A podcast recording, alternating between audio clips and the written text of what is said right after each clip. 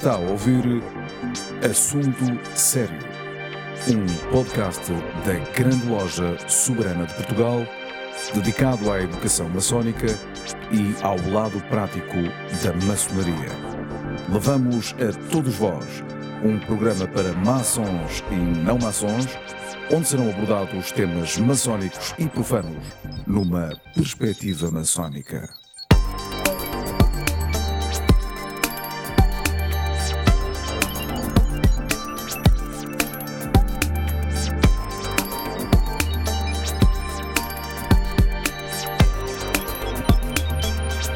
Assunto Sério, sejam bem-vindos. Este é o podcast da Grande Loja Soberana de Portugal. Estamos na segunda série de, destes podcasts e contamos sempre com a colaboração de quem nos ouve, sejam ou não maçons, porque este é um podcast aberto e, portanto, não, não há nenhumas exigências, mas contamos com a colaboração no sentido de poderem utilizar o nosso endereço eletrónico para qualquer tipo de sugestão, Uh, inclusive perguntas que queiram fazer às pessoas, aos nossos convidados. Uh, o podcast arroba g l s p ponto p t é o nosso endereço. Eu repito, podcast arroba glsp, ou seja, Grande Loja Soberana de Portugal.pt. Hoje, neste Assunto Sério, vamos ter como convidados Fernando Casqueira, ex-professor da Universidade de Lisboa, maçom, Paulo Toste, engenheiro, maçom, e... Um, Este, este programa é, sobretudo, dirigido a António Telmo. Naturalmente, muitas pessoas já, já o leram, já o compreenderam, embora seja às vezes um pouco complicado, um pouco difícil. De qualquer modo, tanto o, o, o Fernando Casqueira como o Paulo Toste vão-nos ajudar a descobrir António Telmo. Sejam bem-vindos. Muito obrigado. Uh, obrigado. Muito obrigado. Começas tu, Fernando? Posso começar. Pronto, muito, obrigado. muito obrigado. É uma grande honra estar aqui novamente a debater temas que julgo que têm algum interesse, nomeadamente não apenas maçónico, mas também numa perspectiva mais vasta, cultural.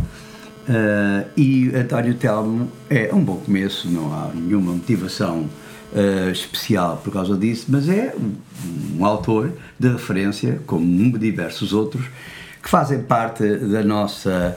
das nossas referências uh, formativas e culturais uh, no âmbito da maçonaria da Grande Loja, uh, da Grande Loja Soberana de Portugal. E António Telmo, pois, como disse, é uma, um autor uh, que possui uma vasta obra, uh, uma vasta obra que requer alguma atenção, uh, e para além dessa atenção, eu suponho que é extremamente motivadora para esta aventura que é questionar constantemente uh, uma história de Portugal que o historicismo clássico, uh, apenas na opinião dele e quiçá da minha, tocará uh, à superfície, deixando, uh, isso até subvalorizando, aspectos mais ocultos, mais subjacentes a todo este vasto uh, interrogatório que, chamemos-lhe assim, que constitui a história portuguesa.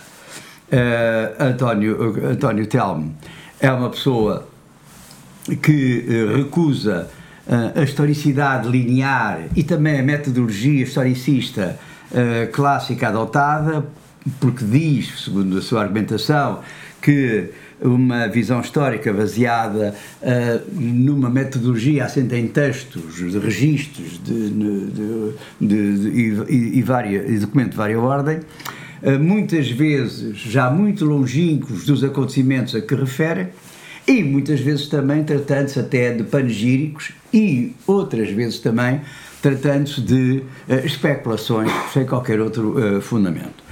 E, portanto, ele uh, diz, bom, assim sendo, a, linea, a linearidade histórica não nos conduz a uma explicação, uh, a não ser que a gente assuma a explicação redutora dessa visão racionalizante, historicista, uh, que classicamente vem sendo adotada até nos, nas academias, para, em troca, ele propor uma visão circular, uma visão... Uh, não linear da história, uma visão, portanto, que reporta a visão mítica, reporta a visão, uh, digamos, de um eterno retorno uh, e, portanto, ele coloca-se numa visão de um tempo circular, de preferência à, à linearidade do tempo, que para ele, uh, para ele é insuficiente. E de resto, também posso dizer que a própria e moderníssima física quântica uh, recupera e valoriza também essa não linearidade do tempo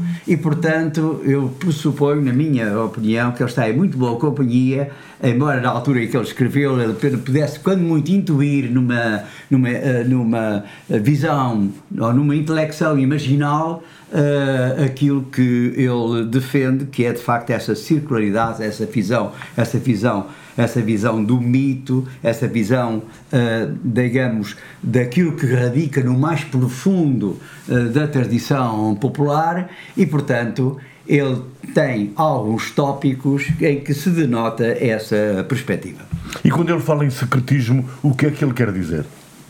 O secretismo é que, de facto, há, ele utiliza até, curiosamente, uma, uma expressão, uma referência mitológica, que é Janus. Janus tem duas faces, aliás, tem até três, ou até mais, mas uma face, digamos, esotérica e uma face uh, uh, não esotérica, uma face interior e uma face exterior, uma face, portanto, manifesta e uma face oculta, portanto, subjacente. E, portanto, uh, digamos, as perspectivas aqui podem ser ou de aceitar uma e recusar as outras, ou então ter uma visão complementar das duas uh, imagens de Janus. Janus, de resto, uh, Deus uh, do, que, que, que pautou o tempo, uh, Deus que... Uh, uh, tem, digamos, na antiguidade um saber que era a referência e ele começa efetivamente por, por, por lembrar Janus o Deus da iniciação, essa faceta iniciática que depois ele não tem problemas nenhuns em, em dar-nos a perceber a sua perspectiva histórica, em que a história de Portugal, sobretudo no que diz respeito uh, aos ciclos que ele faz, uh, que, que ele evidencia, uma perspectiva iniciática da história de Portugal, de Portugal nomeadamente nos descobrimentos. Uh, ele, quando fala dos Jerónimos, é que fala-nos de uma, uh, uma, uma, cript, uma, uma, uma, uma escrita críptica arquitetónica, põe em paralelo Uh, uh, os Lusíadas Camões, uma escrita críptica poética. Uhum. E é essa dimensão poética e essa dimensão arquitetónica, nas valências da arquitetura desde a antiguidade, como uma das principais ciências, ele é, postura-se nessa, uh, nessa exemplificação daquilo que é, de facto, a história secreta de Portugal, uma das obras de referência de António Telmo. Mas são duas imagens reais ou duas imagens virtuais? São reais, não é? São, são duas faces da realidade, não é? São, Daí tá as duas caras do Janus, não é? Mas podemos encará-las como verdadeiras. Sim, sem dúvida. Aliás, uma questão que o, o António Telmo é, é muito claro sempre e procura sempre reforçar é que não há esotérico sem exotérico. São as duas faces, são duas formas de ver uma mesma realidade. Uma forma superficial é o que está por fora e outra face, o interior.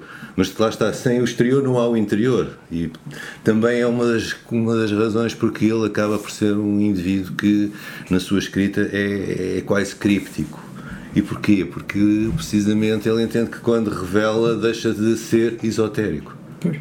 E, portanto, esta questão da revelação, a questão do esoterismo, a questão, no fundo, das descobertas e do encoberto, não é? Também, portanto, todas estas coisas jogam de, de uma forma muito importante para, para o António Telmo, e o António Telmo procura, mais do que eh, dar-nos, digamos, o, o peixe pescado, não é? Procura claro, dar-nos, claro. Uma forma, dar-nos mecanismos de, raça, de raciocínio para chegarmos às coisas que ele já chegou e, e onde já voltou, não é? E para, para outras mais. E, portanto, é esse, é esse lado que se torna extremamente desafiante também na leitura do António Telmo, porque é talvez dos, dos autores mais difíceis de ler, destes pensadores, uh, de, uma, de uma história de Portugal, numa história de Portugal e de uma Portugalidade menos não superficial é, e não que, historicista, e não é? Sendo referência à nossa loja de investigação. Exatamente. A quantidade e nome de autores, não é? No fundo é o tal problema do que é o real e do que é a verdade.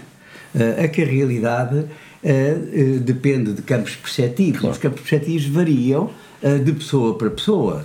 Uh, eu posso dizer que, no entanto, há uma dimensão real, porque Janus significa justamente também, a, não uma apropriação uh, mais tardia, uh, foi até por uma visão uh, cristã, uh, uh, foi associado ao solstício de inverno e ao solstício de verão.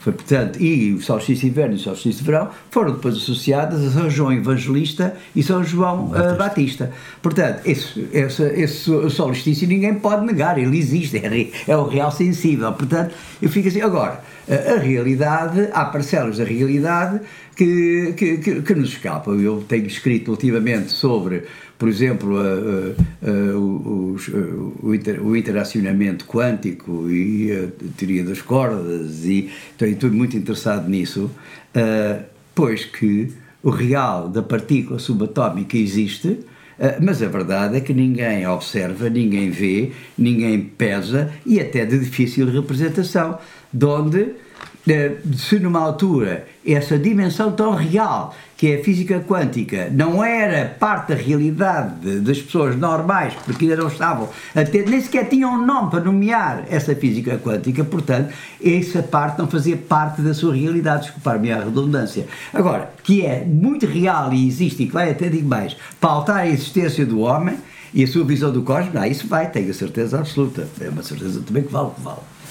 É, cada vez mais acho que podemos falar em, não em realidade, mas em camadas de realidade. Uhum. Camadas de realidade, exatamente. Acho que é um pouco mais a acessão do, do que é o mundo e do que é, e do que é que estes homens, no fundo, nos vão transmitindo também, porque vão-nos uh, de, transportando para novas camadas, para novas uh, áreas de conhecimento e novas ideias. Mas é curioso, é, voltando a este programa de anos, que é, é extremamente interessante. Aliás, toda a metodologia uh, da antiguidade uh, uh, permite fazer analogias e, e também uh, pedir auxílio, sob o ponto de vista da linguagem metafórica, a representações que ocorrem no, no, neste momento.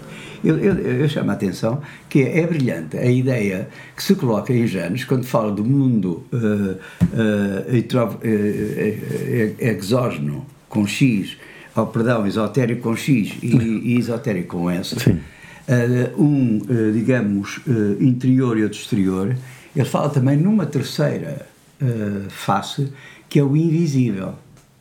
Uh, e portanto que ultrapassa a minha capacidade perceptiva, e ainda bem que António Telmo uh, uh, nos, nos coloca logo à partida com este tipo de considerações. Uh, a física quântica, já agora, e que, porque tu, vocês falaram nisso, os dois, uh, altera completamente a, a visão das coisas, altera completamente a realidade até, não é? Sim. A nossa, a nossa realidade. Não é? Bom, rapaz, até nisto, claro. Se eu assumia como, digamos, estudante de História, o privilégio da linearidade do tempo, e até aprendemos nós no espaço, hoje temos perfeita consciência e sabemos perfeitamente que essa linearidade do tempo é uma hipótese entre muitas outras, e do espaço, porque, de facto, uh, o tempo é um dilatório para na perspectiva de alguns.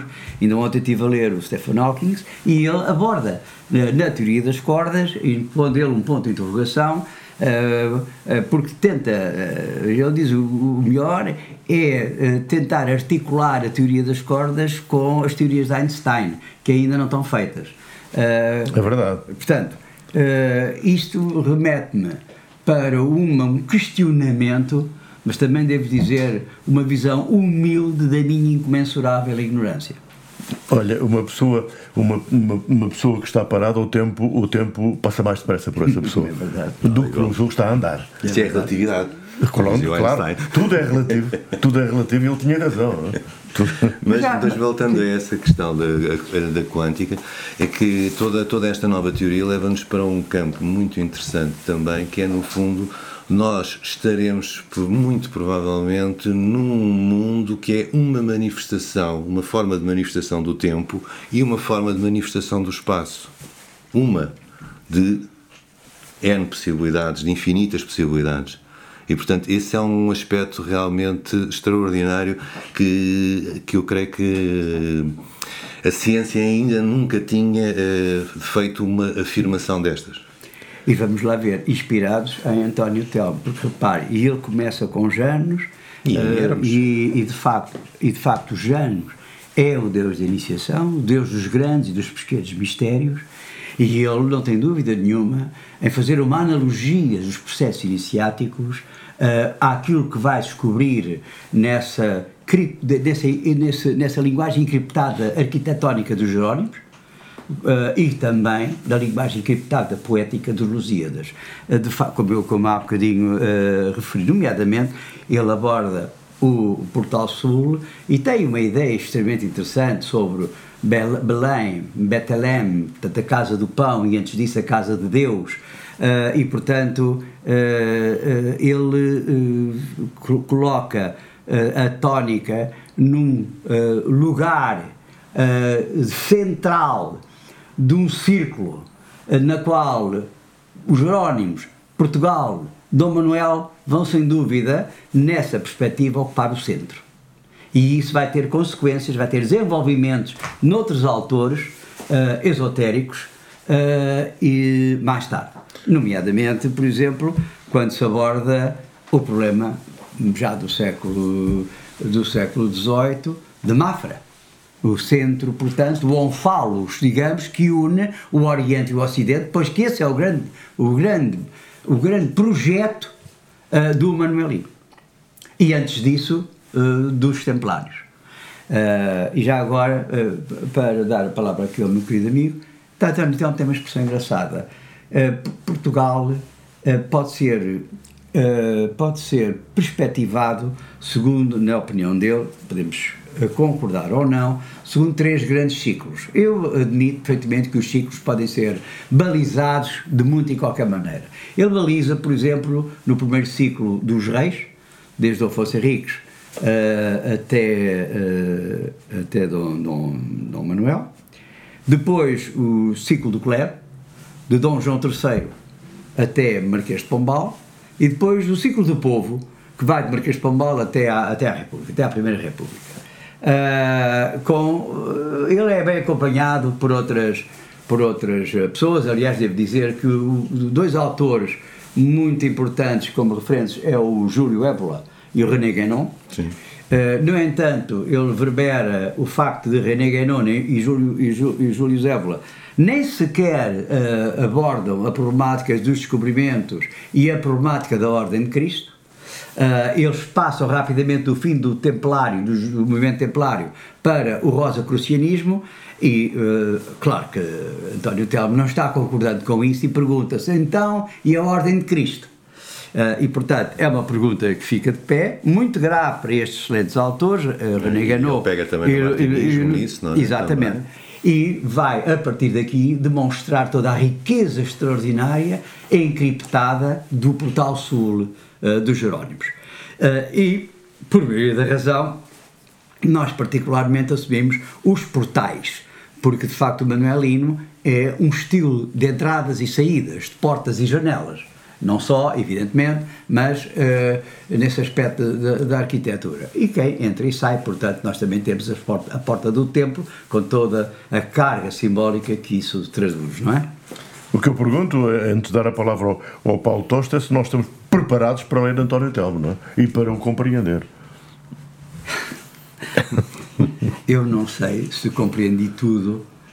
Eu não tenho certeza se compreendo tudo o que leio. Nenhum de nós consegue compreender tudo. Pois, não, não é só António Telmo, também. Claro, com certeza. Por vezes é não, não entendo é Natália, sim, claro. uh, Dalila Pereira da Costa, ou, ou até inclusivamente António Sérgio, ou, por exemplo, o nosso grande poeta da saudade, não é? Quer dizer, já é, portanto, realmente estamos a, a, a, a referir-nos a temáticas uh, que exigem um grau de atenção muito grande uh, e um grau de reflexão e de debate. E daí nós, porque no debate faz-se a luz, sim, destas questões estão um bocadinho obscuras, e daí incluímos tudo isso no nosso programa de leituras, no nosso projeto formativo. Devemos fazer um programa, um assunto sério só sobre o programa de leituras, estás de acordo? É a vossa inteira disposição. No próximo abordamos essa, essa temática.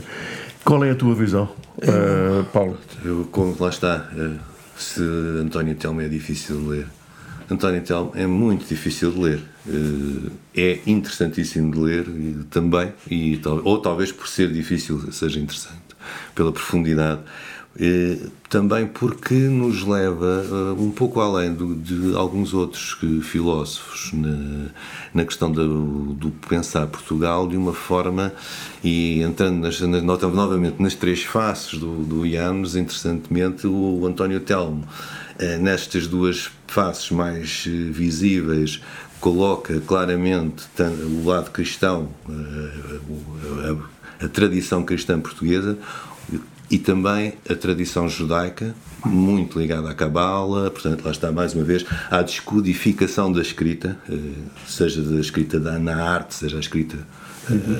cursiva normal, sim, sim. E, e coloca num plano, no tal plano oculto, o sofismo. E, portanto, também nesse aspecto ele funciona. Tem outros aspectos também muito interessantes, como seja a questão, eh, lá está, voltando também a, aos três, ao número três, é um número interessante sempre, não é? Eh, que é também a questão da a visão dele, ele, por exemplo, ele tinha um projeto de apresentar a história através da mensagem, uhum. como um projeto educativo. Portanto, baseando-se uhum. em que, lá está, em três grandes períodos, o brasão, os descobrimentos e o encoberto. Sim, sim. E, portanto, também, mais uma vez, portanto, é um indivíduo com uma, uma polifacetada interessantíssima de ler, na minha opinião. Agora, é. difícil é. É. é. Até porque, como dizes, ele reporta muitas tradições, nomeadamente as tradições hebraicas. Ele, ele tem um, uma, uma altura do seu pensamento em que tenta chamar a atenção do leitor que o devir, a história de Portugal, Uh, e nomeadamente uh, com uh, Dom Manuel, uh, o final do ciclo dos reis, uh, e põe uma data, mil quinhentos e treze. Para ele, mil quinhentos e treze é uma data em que ele diz aproximadamente acontecem quatro coisas, três, quatro coisas uh, estranhíssimas uh, que vão comprometer uh, o ciclo e vai criar uma ruptura e a entrada para outro ciclo, o tal ciclo uh, do clero, que eu, uh, que eu falei, portanto, ciclo dos reis, ciclo do clero, sim. ou ciclo uh, do povo. Uh, esse mil quinhentos e treze eu fui, enfim, uh, refletir um bocadinho e vi nele também alguns indícios. Ele fala, por exemplo, que é por essa altura em que as capelas imperfeitas são abandonadas na batalha, uh, é por essa altura também que se dá a pouca, uma, uma atitude de pouca complacência para, para com os judeus por parte de Dom Manuel. E é também nessa altura que há uma espécie de tensão entre ele e Mestre Boitaca. Mestre Boitaca é de facto um homem maçom, um homem maçom, isto é, um, uh, um esotérico uh, da pedra, uh, e portanto, eu suponho que o Nicolau Santarém também, enfim, uh, o próprio João de Castilho, mas Nicolau, uh, uh, perdão, uh, como é que eu estava a dizer, era o... o Uh, o, uh, o Boitaca, o Mestre Boitaca, uhum. que foi um dos últimos esotéricos na perspectiva dele, na minha, a minha perspectiva não é bem essa, embora uh, compreendo que Boitaca é, e até conhece por aquela expressão que manifesta a tensão entre ele e Dom Manuel, porque Dom, Manu, Dom Manuel toma a liberdade de o uh, chamar a atenção quando ele, Mestre Boitaca, trata mal, ou pelo menos é o, o seu, a sua A sua, a, a sua atitude é imprópria para com o nobre uh, do, do rei, uh, e Dom Manuel chama a atenção de Mestre Boitaca. E Mestre Boitaca diz mais ou menos isto: Vossa, a Sua Majestade poderá fazer grande qualquer pessoa de que queira. Mestre Boitacas, Boitacas só Deus. E portanto, vemos aí portanto, uma, uma postura tensional, e isto se a gente perceber qual é a atitude de Dom Manuel, um homem centralizador. Um homem que, muito culto, é verdade, mas que não deixa de uh, afirmar a sua vontade e os seus projetos. Uh, ele mesmo uh, observa-os in loco, ou quando não, manda alguém de extrema confiança uh, proceder a esse controle. E, portanto, há aqui toda uma situação que culmina, que culmina com a, a saída da Ordem de Cristo dos Jerónimos para ser entregue à, uh, à entrega à, à Ordem de São Jerónimo.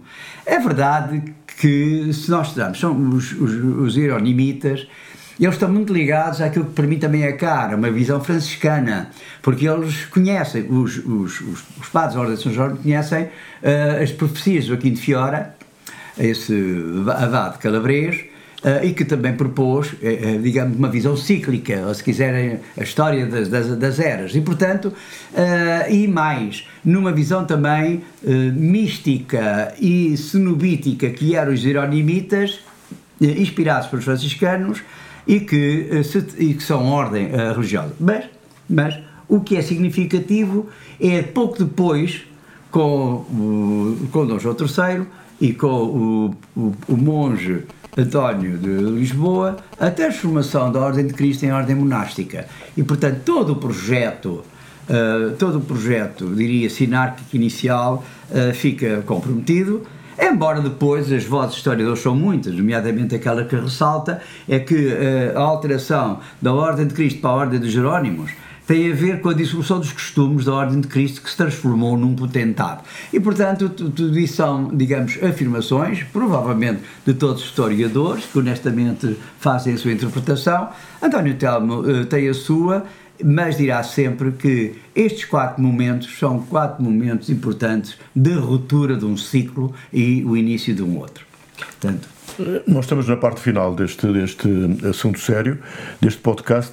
De qualquer modo, gostava ainda de fazer, de pôr uma, uma questão, não sei se é pertinente, se não é, mas uh, creio que se integra bem aqui. Qual é a visão de António Telmo acerca da maçonaria? Uh, ele põe a, põe a tónica na iniciação. Para ele, a iniciação é o aspecto mais fundamental, porque há uma, trans, uma transmutação uh, de, da consciência para um outro nível de consciência.